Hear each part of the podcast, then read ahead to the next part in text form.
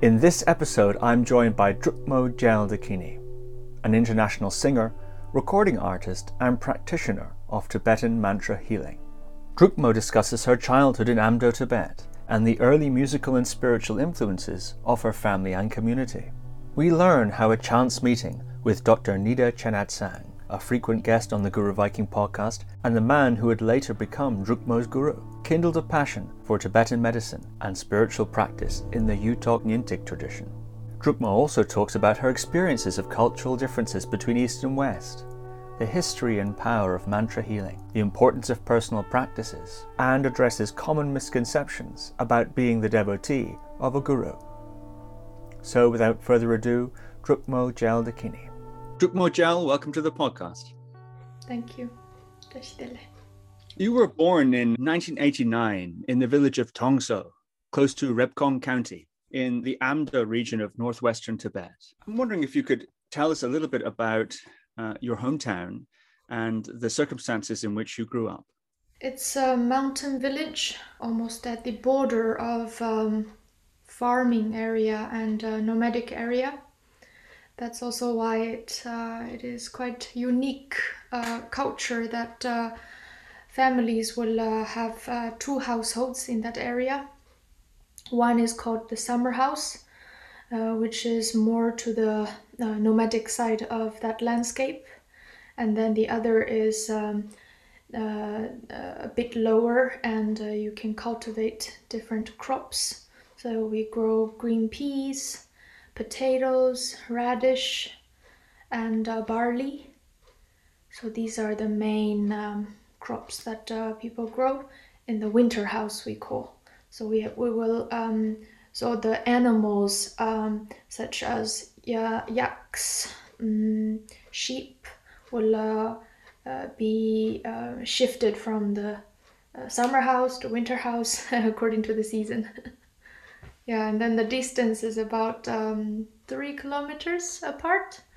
So I remember always walking with my grandma uh, from winter house to summer house um, just to feed the animals and then stay the afternoon because the sun and um, the, the scenery is just amazing and she would work um, collect um, the yakdans and uh, um, make pie by throwing them onto the walls and dry them under the sun. And then i would uh, sometimes help her to collect some yakdan sometimes just play on my own. So yeah that's uh, that's one of the memories. Yeah one interesting thing is that um, uh, I, I think one of those trips um, that I, I had with my grandpa uh, grandmom is that uh, we, we walked halfway and uh, uh, it was the, the the grassland was just filled with flowers. It was the best season of the year. So we sat there and um, uh, we were having a small rest and then my grandma saw this um, blue flower. I don't know the english name of that flower but the, the blue flower looks like has the shape of a witch hat you know the witches the hat of a witch. So um, and she puts the, the the pointy part of one flower into the into the like kind of like the the stomach into the other one. And she moves back and forth and she shows me i think i was about six years old and shows me like that. And she says this is um, the sexholic flower so it represents the action of uh, intercourse So, of course, I was very young to understand what she was really talking about, but I remembered that story and I remembered that flower. And later on, I was telling that story to my parents, and which really shocked them, and they were like, "Who who told you that?" so, uh, I mean, that had that stuck in my head for a long time. That in maybe in my um, early 20s, then I uh, kind of recognized that was the first uh, sex education I had ever with the flowers. yeah, from the nature. So that was that was one of the things that I can recall from uh, growing uh, in that region with my grandparents. Yeah. And speaking of your grandparents, you've mentioned that religion was an important part of your upbringing. And your father was uh, following the Gelugpa tradition of Tibetan Buddhism, and your mother, the Nyingma style, and uh, that your grandfather was your first guru. Now, I assume that's occurring when you're still a young girl there in Amdo. Uh, could you talk a little bit about the role that religion played in your family? Let's say let's say the role of guru is always very much absent in everybody's like followers um, life you you have you you have this uh, certain um, amount of distance. You do not see your guru as you see your family. So I think the recognition of my grandpa being my guru is really because of his absence. Um, because he did many years of retreat, solitary retreat, um, and uh, it was um, it was always um, yeah like the the times that we we kids like grandkids meeting him was always somewhere in between his retreats or during his retreats. And then he has this little retreat hut inside the inside the household as well. So whereas whereas where he does the retreat without communicating with people he would just do his uh, practices but there is a little window. Wooden like the retreat hut has like a sliding wooden sliding door and then it has this little um, window where the food is mm, sent in. And then we kids will always go there and then open. He will he will sometime open in between the practices and then we will be watching him like this. Or receive blessings yeah so i think that was the that was the let's say the the conventional understanding of guru but uh, if like when I came to the West, then um, like the the the stimulation of how West is understanding Tibetan Buddhism, um, uh, of course, impacts me on how I view my uh, practice or my upbringing, and I uh, I have uh, definitely.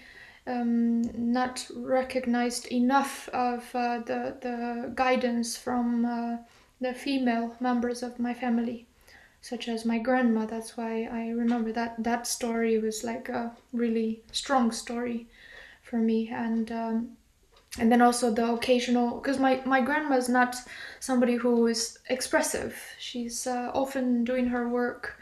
She gave birth to twelve children, four died um, and uh, eight uh, survived and uh, she, she she gave birth in the morning and then basically next day she's already working and uh, her elder sisters uh, or her elder daughters like my my eldest aunties were already mothers themselves like they, they were nurturing their younger sisters and brothers so it's definitely a hard life but i um, um, i hardly experienced any. I, I hardly remember any days that she had uh, unpleasant emotions. Like, that really amazes me. Uh, I remember once, like, I don't know what happened, but her her lips were like, like expressing that she's not happy, but she doesn't have words. she's just I remember that expression, and I I remember confirming with my mom what what happened to grandma, why she had that face, and she said because she's sad, she's angry, and um, um, and then I hear stories like my grandma passed away in 2009 when I was uh, about 15, 16, and I spent most of my summer holidays with her, maybe two, three months um, uh, since uh, like when I started going to school, then I could only go back in the summertime and spend time with them for the entire summer holiday for about two two months and then one month in the winter. Um, but because I'm I'm the the um, the grandchildren, yeah, I'm one of the grandchildren, so I, I won't be able to see a lot of the things, a lot of the characteristic aspects of them because they will always treat us as children. So I later on heard some of the most romantic stories I've heard from my mom about them. So one thing is that uh, my my grandma is um, adores my grandpa so much that um, uh, she would uh, cook twice every single meal because uh, she uh, she knows that my grandpa likes food that are cooked in small quantity. But the entire family has yeah so many population so she cooks twice. So she cooks in small quantity and a larger quantity for the children because she wants to keep the taste and quality for for for grandpa and uh, that was very um, um, romantic and uh, uh, loving. It's it's um, it's a powerful uh, teaching of of love and uh, compassion. Um, I still have no idea how how she could do that for for all the time, and um, but yeah, without her support, I think my grandpa uh, will also not be able to finish that um, like two decades of um, uh, two decades of uh, uh, retreat. It's a co-working process. Mm, certainly. Do you know which lineages he was practicing in those two decades of retreat? Uh, you, uh, he practices mainly uh, Longchen. That's. Mm-hmm. So I'm curious. Um, you mentioned coming to Europe. You came to Europe in 2013 at around the age of 14 uh, initially with an ambition to learn Spanish. That was the main uh, objective, yeah. and or improve your Spanish. And you talked about encountering the European or I suppose Western view of Tibetan Buddhism and how that's affected your own view of uh, your background. So I'm curious if you could outline some of the uh, views you encountered when you came to Europe that made you reconsider or re, uh, rethink your relationship to some of these practices. I think Tibetan society is generally patriarchal. And this patriarchal, this patriarch may not be the same sense as um, uh, as it happens in uh, as as it's understood in the West, let's say. So there is a stronger power uh, from the male side, but um, it doesn't necessarily diminish uh, the power of women in, in the in the community. Um, but uh, women do tend uh, to um, to be less uh, emphasized in many ways if we look into the modern settings. But uh, in the traditional settings, women actually had more power than men. But that structure has been um, distracted or let's say um, mm, like yeah distracted by by the industrialization um, and uh, yeah so for that reason it may seem uh, a very chaotic thing to even uh, explain but uh, uh, let me just call it patriarch uh, right now Um, then it does influence um, us who grew up from that context, that cultural context, to uh, see what's what's seen as something more important. Therefore, um, most of the males are, most of the lamas are impor- important uh, religious or non-religious leaders are always males. So that influences how we value our own households so I think that really kind of I was I was um, uh, in a box of that. And when I came to the West, then of course, um, after um, almost a century or even more, few centuries of uh, revolution and whatnot, uh, people have gained this awareness of um, uh, many aspects that I would uh, uh, never even think about. Yeah. Uh, because industrialization has already been here for much longer time than us and industrialization definitely uh, brought a lot of other aspect of nuances in in in in life, in how everything is shaped and uh, distributed and valued or understood. So those things uh, do influence me in rethinking uh, from the Western perspective. And uh, when I do think from the Western perspective, it does uh, often confuse me.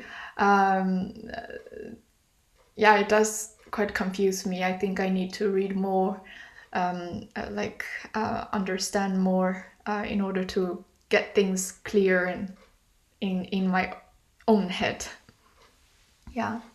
What in particular confuses you? The confusion itself. Like, why do I um, feel uh, uh, uncomfortable in thinking in certain ways? Like some of the traditional ways I like I I I grew up with.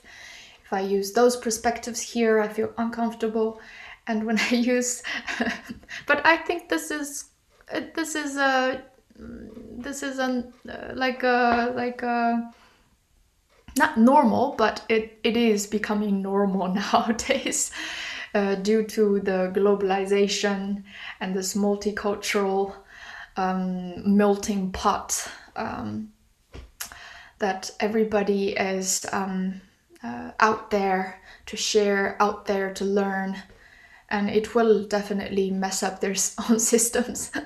and it just needs a little bit. Uh, it's like the rain. Um, um, and uh, the water, the, the dirt uh, under the water is all like uh, stirred, and you just have to wait for the rain to stop and uh, the, the dust to yeah to settle then you have the clarity again.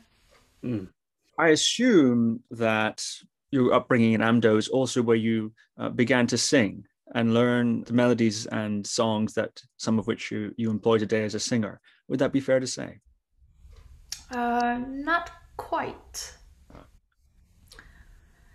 Yeah singing singing has always been a hobby for me but singing anyway is a major culture in in the in Tibet. Basically, nobody doesn't sing. Everybody sings and dances. It's like who doesn't sing? It's not even a talent. I mean, that's the kind of view I grew up with. Everybody in the household sings, you know. So um, yeah, so I just took it um, as um, as a as a hobby, as a way of um, relaxing myself. But then, like furthermore, if we talk about um, the uh, spiritual uh, chantings that I'm uh, mm, uh doing uh, in the, I think since 2015, that is rather a private practice that I had with family. Like we would chant together, or uh, we would go to, uh, we would uh, set um, off for pilgrimage trips where we sing uh, together and accumulate mantras and uh, mm, make offering like voice offerings to certain places, mountains or gurus we meet. But that was very private. That was not something that I I would uh, yeah that that is something that the west influenced me definitely like guy, i would uh, never think of that as something that i would present on the stage. And uh, it was so more often uh, i um, i think since 2010 i was uh, involved uh, in um, these uh, singing competitions in china. So I, I did attend one of the major mm, kind of like iconic um, singing contest, uh, national contest, and I won top 30. Uh, so that kind of um, opened up some of the singing revenues, but uh, quickly I retreated uh, due to recognizing the the cultural differences. it was the the culture, the culture the the the culture of um, artists in in the in in Chinese um, uh, cities are. Uh, uh, I think they were really on the verge of industrializing and uh, uh, like materializing uh, the the the artists, and I I think I had a strong resist uh, in in being materialized, so I retreated quickly. Uh, whereas whereas I started I I love languages, so that's why I started looking for other revenues and and uh, I, I, met a group of uh, Spanish, uh, no, they're Colombians, Colombians um, who came to do cultural uh, cultural exchange in um, Golok area, Amdo, and um, yeah, they inspired me. I thought, okay, I would like to try to learn Spanish and uh, see if that helps me to get my passport. and it all worked out just in a longer period of time. So uh, singing um, before coming to Europe was rather a leisure, uh, and the things that I sing are more pop and uh, folk. Uh, yeah. Uh, um, but then when I came to the West, um, I, you know, you, you go to a different country, then people ask you, oh, yeah, and then these um, this um, uh, nationality will will anyway uh, limit you there.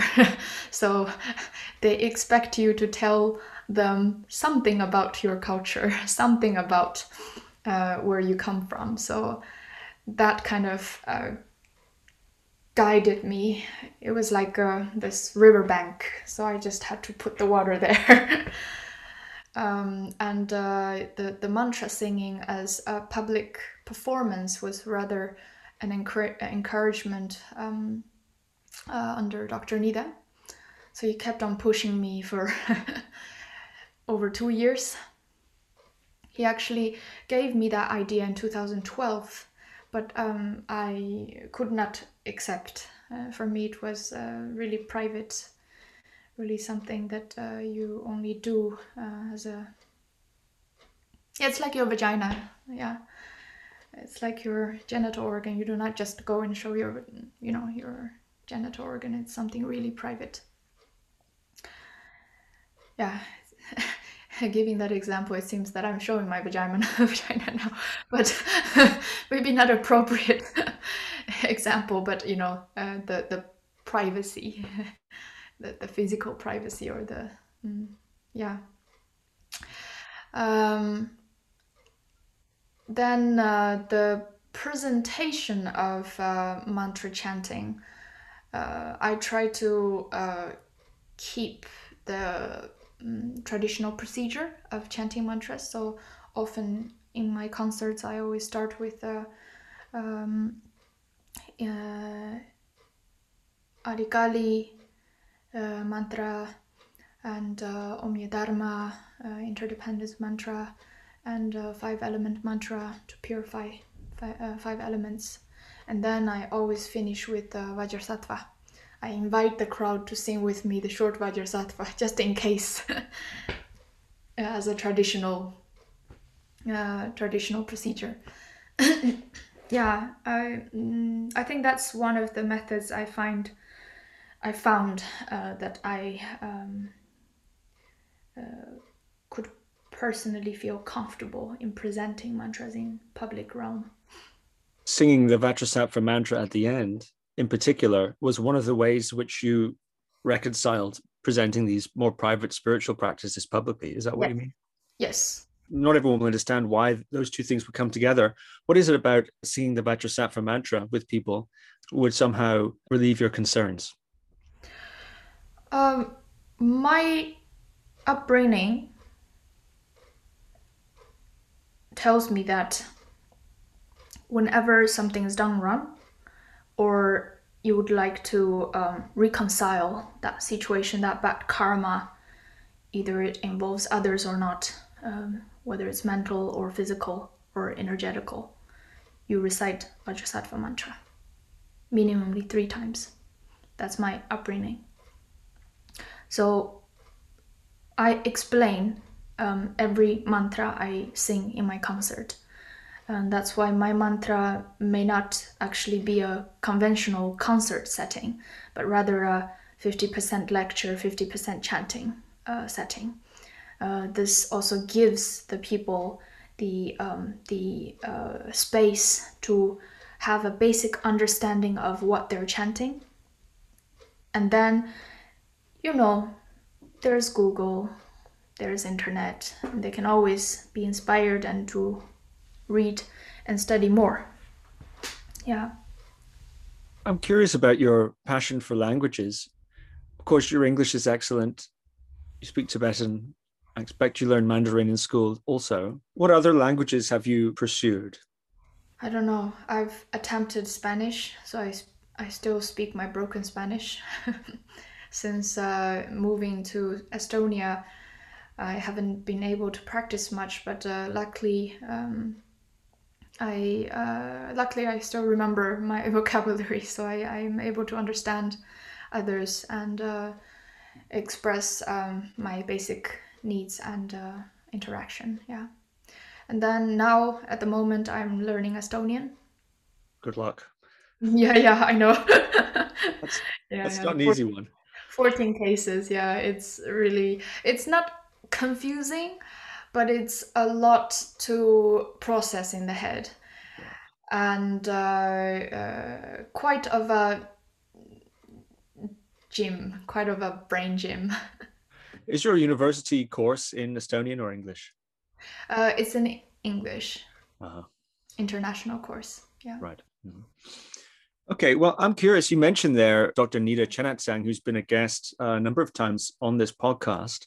Uh, you mentioned he gave you the idea uh, initially of singing these spiritual uh, mantra songs in a public setting in 2012, and that's before you came to Europe. So I'm curious, how did you meet Dr. Nida Chenagtsang? Uh, can you talk about how it was you came to meet him? I think I met Dr. Nida, I would address him as Genla teacher. So I, I uh, met Genla um, somewhere around 20, 2011. Uh, his nephew is my classmate. So uh, they needed uh, urgently a translator, a Tibetan English translator for a, for a mm, like a dinner um, conference. And so I was called in to help. That's how I met him. And then um, he invited me next day to have uh, tea and uh, a simple meal. And we had a further, uh, we, we um, yeah, we talked for a couple of hours. And uh, that kind of uh, um, that was the first interaction with Genla, and he left me some books. And he left. Uh, he, he went back to Europe. And then a uh, couple of uh, couple of weeks later, he uh, contacted me and uh, asked me uh, to start doing retreats. I know the concept of retreat, and I know that the male members of my family and communities would do retreat, but I don't know any female uh, does that. So uh, I mean, that was that was uh, inspiring, uh, and uh, I thought, okay, I, I would uh, I would have a try, and then.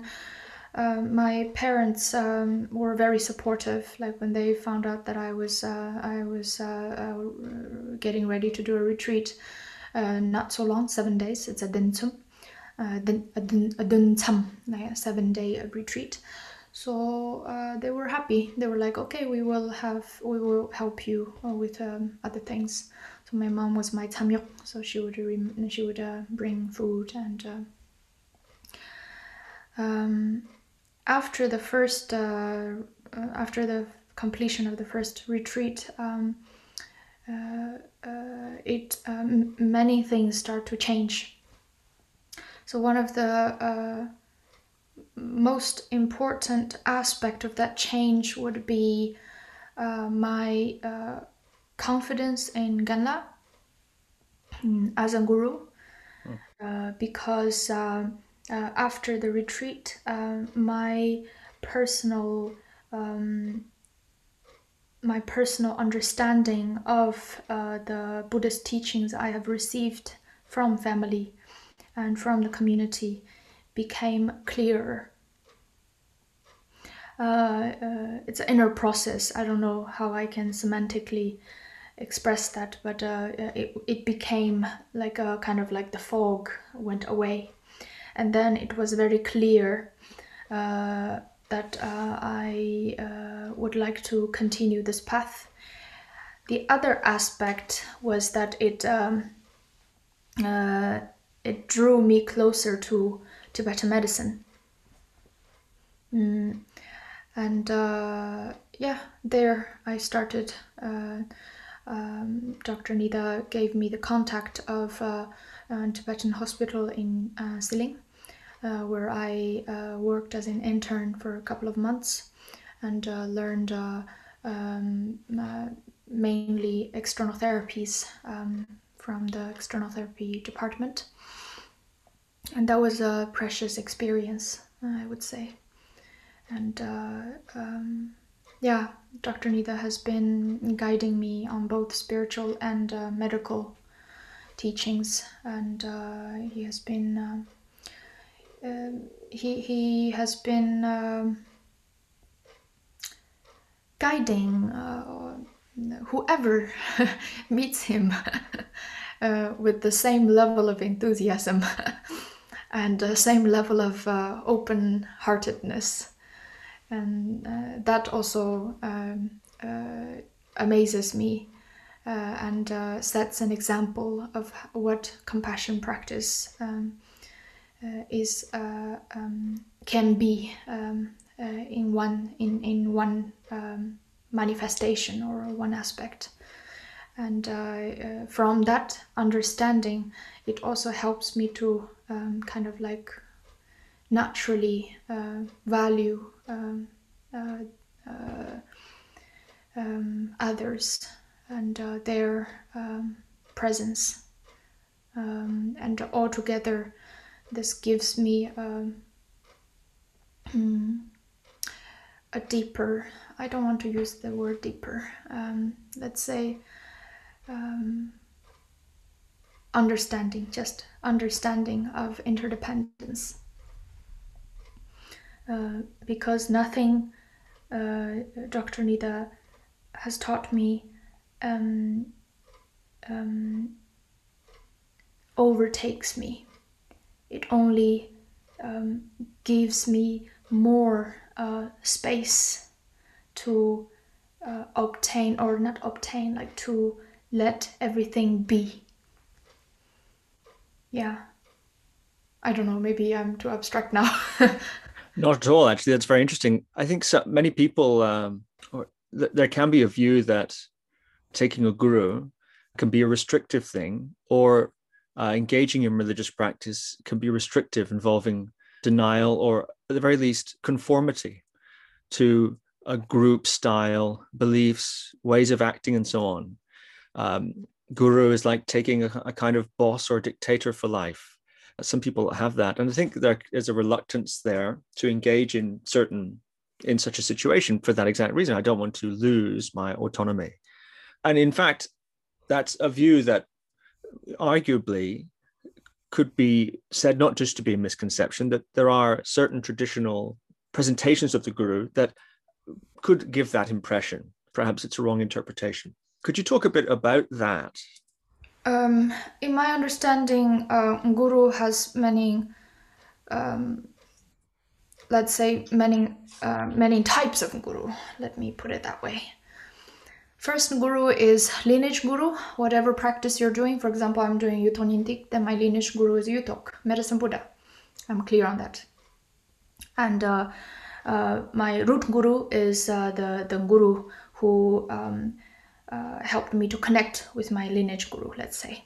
So Dr. Nida, my root guru. And then we have guru of all phenomena. Like that's basically what I was talking about. All phenomena that includes all the beings and non-beings, uh, not like humans and non-humans nature. And all those phenomena, they aren't gurus, but your root guru helps you to understand that they're gurus. and uh, um, there's no hegemony like this place place uh, this play of hegemony is uh, rather a contamination of um, uh, elsewhere, let's say. Let's put it that way. And uh, um, of course, that hegemony definitely provides a sense of security and a sense of autonomy, as you addressed. Um, but uh, that means that your fear uh, fear is reserved, so you always live with that fear. You can only uh, live with that fear and uh, reconcile that fear with that uh, sense of safety. Um, so it's a choice. Uh, for some people, I think um, if that's how much they can um, handle for this life, they should do that way. They should keep that way. It's not like I'm not talking in a sense that they're inferior. Uh, uh, it's just um, it's a it's many lifetimes that we have to go through. Like you have to naturally uh, give in or naturally surpass your fear. It's not something you can force like uh, the the capitalization forces everything to happen you know it's like i'm forcing my ability to grow and then and then you become crazy yeah? so it doesn't come from force it comes from it comes naturally and it comes sometime some someday and uh, uh, yeah so the root guru and lineage guru helps you to recognize that guru of all phenomena and then the fourth guru is black guru. Um, all the texts, the, the texts, yeah, because ancient in the ancient time people chant the texts once again, again, again, so that the the paper become turn uh, yellowish, reddish, and then black, so that they're addressed as black gurus. And then the last is inner guru, your inner, your inner recognition, uh, your your bodhicitta let's say. so the place where you lay your bodhicitta i maybe maybe this is only one aspect of it. My mm, like we we choose aspect we choose a focus yeah. So i think i have chosen the focus on compassion particularly but it may not apply to everybody yeah so my particular focus is on um, compassion practice so that compassion practice is um, uh, reflected from body speech and mind so I, I reflected on my mental practice, uh, my my visualizations, my prayers. Who do I dedicate to? Like specific people and nominous. And why do I do that? Like I often question myself because often the uh, the um, creation stage and uh, completion stage of uh, Buddhist practices are really abstract and uh, really really single pointed and abstract and people can lose their basic focus. The basic focus should be clear. And um, yeah. So five I, in my understanding five types of guru. So you you you do not just uh, on one guru. Yeah. Fascinating how does your particular focus on compassion express itself in terms of the practices that you do and the way you conduct yourself? And how was it that you came to that particular focus? Uh, I, I also want to ask that question. Uh, i cannot um, i cannot i cannot give a concrete answer to that. I think um, you know there is this um, this ongoing debate in between cultural determinism, uh, determine determination. Yeah, like we are the product of our surroundings. Like they shape us in how we're thinking. Okay, if we go that line, yes, my family shaped me. so I go with that.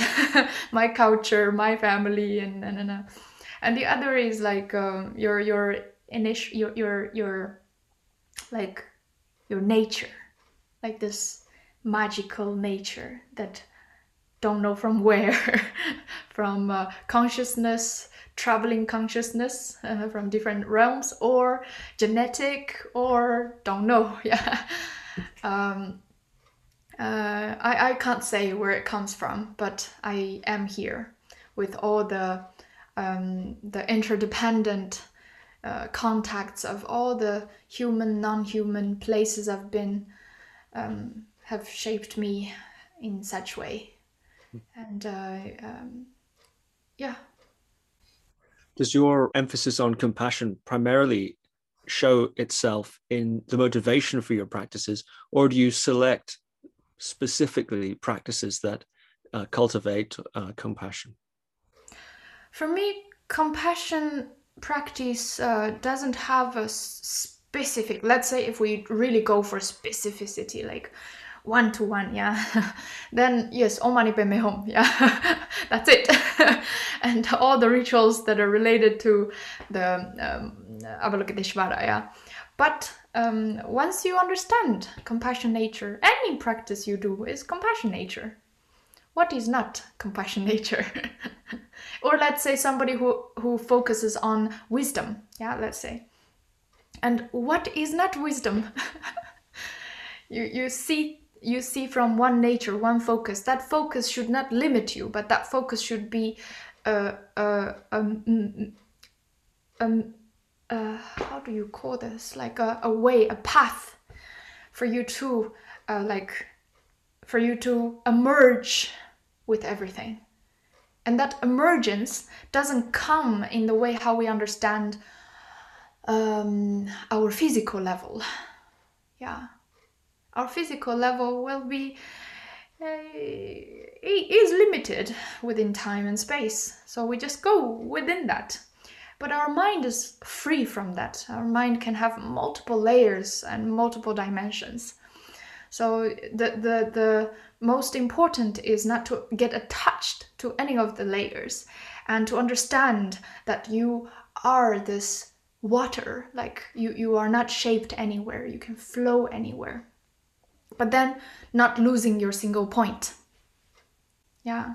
So one of the most important uh, sayings that many Tibetan, especially young people, that I that I am very uh, interested in because younger generation uh, in Tibet may not always be very close to Tibet, uh, like to Buddhist teachings. Uh, oftentimes.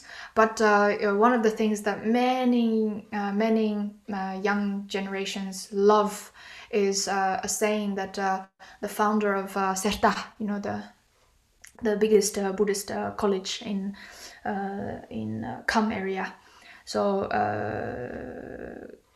Khenpo Jigme Phuntsok. So he he said, don't lose your standpoint and don't disturb disturb others' Uh, view. So this is very important. Yeah. Don't lose your standpoint but also don't disturb others' views. what do you mean by don't disturb others' views? Because you cannot impose your standpoint onto others. Oftentimes that's what happens. Like you you think, okay, what worked for you is like is like mathematic you know it can it can be just multiply itself in everybody. That's how uh, that's also how uh, capitalism uh, capital uh, capitalism formulation is. Like they try to find one formula okay they apply to everything.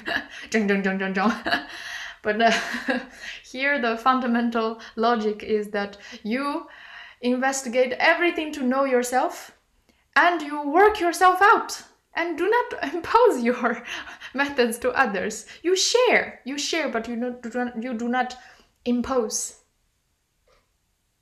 Yeah. So uh, yeah i'm curious. I'd like to ask you about uh, Ngak mantra. But before i do after that first seven day retreat um, did you engage in further retreats under dr nida Chenagtsang, your Genla's yeah. guidance? Yeah so that started uh, so that started by the end of 2011, and then retreat uh, continued uh, on a yearly basis for almost one to two months every year. Let's talk about Ngak, shall we? I think many people may be aware of mantra being used in a spiritual context, but also you use mantra in a healing, it's part of your healing system, also in that context. I'm curious what is a mantra? What are the purposes of mantra? And how are mantras specifically used in your healing system? Mantra for healing started um, from, um, let's say, written record, started from Bon religion. So there was this uh, uh, pre medical text before uh, Gyushi, uh, um, Bomshi, yeah. And Bomshi was uh, written by uh, Bon Master and uh, uh, many convenient rituals and, and uh, mantras were introduced in that book in order to heal. Um, then, um, of course, that became one of the sources. And then the spiritual mantras um, imported, let's say, I don't know, like introduced from India uh, also became part of it. And then uh, uh, the mantras that are uh, locally like uh, revealed, like through uh, um, revealing system, yeah, the terma system. So these became the three main sources, let's say, of healing mantras. And um, uh, often these mantras are practiced by religious uh, people and uh, doctors themselves. So they prescribe the mantras um, uh, as a supplementary uh, mm, practice to manage the mm, energetical state of the patient while they're receiving their intake medical treatments or external therapies. So, mantras are often bound together with diet, lifestyle, external therapies, and medicine. That is also why uh, most of the, uh, let's say, uh, not most, what I what I know, yeah, what I know, like uh, all um, uh, hospitals in uh, Tibet have their shrine room. So usually the herbs after being produced, they will all uh, be sent to the shrine room and uh, uh, many days of blessing puja. Then they will shift back to the selling department for people to purchase. Mm. Yeah. So this is um, practiced. And is the power of the mantra in its say healing context in the effect it has on the mind when one repeats the mantra, or is there something intrinsic to the syllables and sounds and meanings of the mantra itself that has a healing effect? In other words, does it matter what one says, or that simply that one's using a repetitive uh, series of sounds to, to have the healing effect? So, according to mantra healing system, uh, the mantras are shaped um, uh, according to their shape, the shape of the syllables, because uh, uh Tibetan language um, uh, and the Sanskrit language are designed by uh, seeing the shapes of the chakras and channels inside the body. Yeah. So when I say chakras and channels, I refer to the um, veins, arteries, muscle tissues, um, nerves, uh, ligaments, tendons, so all the shape of those. So when we when we chant those mantras, they resonate with the certain part of our body. They have like resonation when we're chanting. And the other is the sound. Yeah, sound I think is more famous in the West, um, like more recognized. Yeah, mantra through sound. But actually, mantra through sound uh, is only uh, one uh, according to mantra healing system and there's shape so you just visualize the shape you don't even have to chant you visualize the shape like silent chanting is actually more powerful the chanting with voice um, chanting with voice helps you to concentrate but powerful chanting is silent chanting and then the other the third one is the meaning so some mantras they have meanings. So some uh, Sanskrit words, some Tibetan words. So you investigate like uh, the most oftenly used words, like soha, but sot, yeah. These are all like uh, uh rep- repeatedly used or appearing uh, syllables in many mantras. It's fascinating. Does the practice level or the level of attainment of the mantra wielder affect the power of the mantra? And also, what is the role, if any, of initiation in the application and effectiveness of, of these mantra?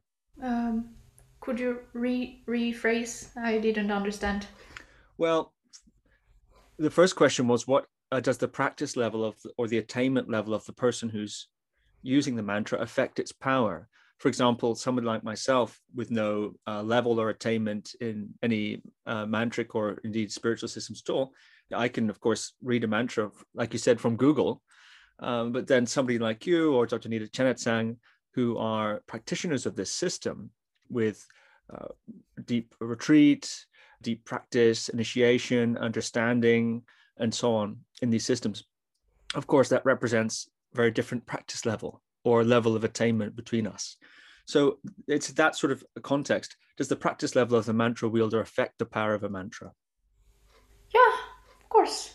That's why we have the pre mantra practices. Like before you actually mm, chant all the available healing mantras, there are more than 100. Like every organ has their own mantra. So before you go there, you have to first purify your five elements. So we do the five element mantras. And uh, there's a larger number to it, uh, suggested um, by the practitioners in the um, lineage to first purify your own five elements. Then, when you chant, it's effective for you and effective for others. And this mantras is not only chanting. You chant, you bless substances. So you have mantrified substances such as water, most commonly used, and also other things that uh, can be used as uh, uh, therapies. So I know our time is coming to an end. So perhaps I'll ask you a couple more uh, of my most most pressing questions. Something you said as I was uh, researching your various interviews and talks, and I'll link some of those. Actually, you did a TED talk in Tallinn, very fascinating talk. Actually, I'll link that in the show notes so people can check that out. Uh, but in one of your um, one of the things I found about you, you mentioned your state of mind when you're doing the uh, performances of uh, your mantra, Tibetan healing mantra, and spiritual mantra performances. Um, mm. and you contrasted it with the, the, typical kind of singing state of mind that I suppose you would have done in your pop singing days also, or when you sing pop. Um, uh, um, pop singing days. I don't know. Maybe like really professional pop singers, they would find that because it's a matter of it's a matter of dedication. It's a matter of your connection to the practice you do. So if somebody who is dedicated to pop and really connected to pop and uh, pop music, I'm sure they experience the similar experiences that I have with mantra. Like with mantra, if I chant, I I I surpass time and space. Like one of the uh, experiences that I can recall is one of these uh, concerts we had in France, south of France, Rodez. At this concert, it felt like half an hour. It really just felt like a half an hour, but it was already three three hours passed by and there were 100 people, 100 plus, and there were even some children in the front, and nobody left. And nobody, uh, like the kids, didn't have any reactions, and it was just magic. Yeah. Okay, well, Drukmo, thank you very much for being so generous with your time here and uh, talking with me. What's the best place people can reach you to find out more and uh, hear your singing, hear your performances, and also your teaching? I think uh, one way would be my personal website. Um, another way is uh, um, uh, some of the organizers that I work with. Uh, in France, we have Yutoling Toulouse, and uh, in US we have Pure Land Farms, and in Estonia we have Estonia, uh, Estonia and uh, uh, in uh, uh some of the Sorig Khangs in uh, Sorig Khang organizations in Poland and Czech. Yeah, so through these organizations or myself. Yeah. Druk Gyal, thank you very much. Thank you. Thank you for listening to another Guru Viking podcast. For more interviews like these, as well as articles, videos, and guided meditations, visit www.guruviking.com.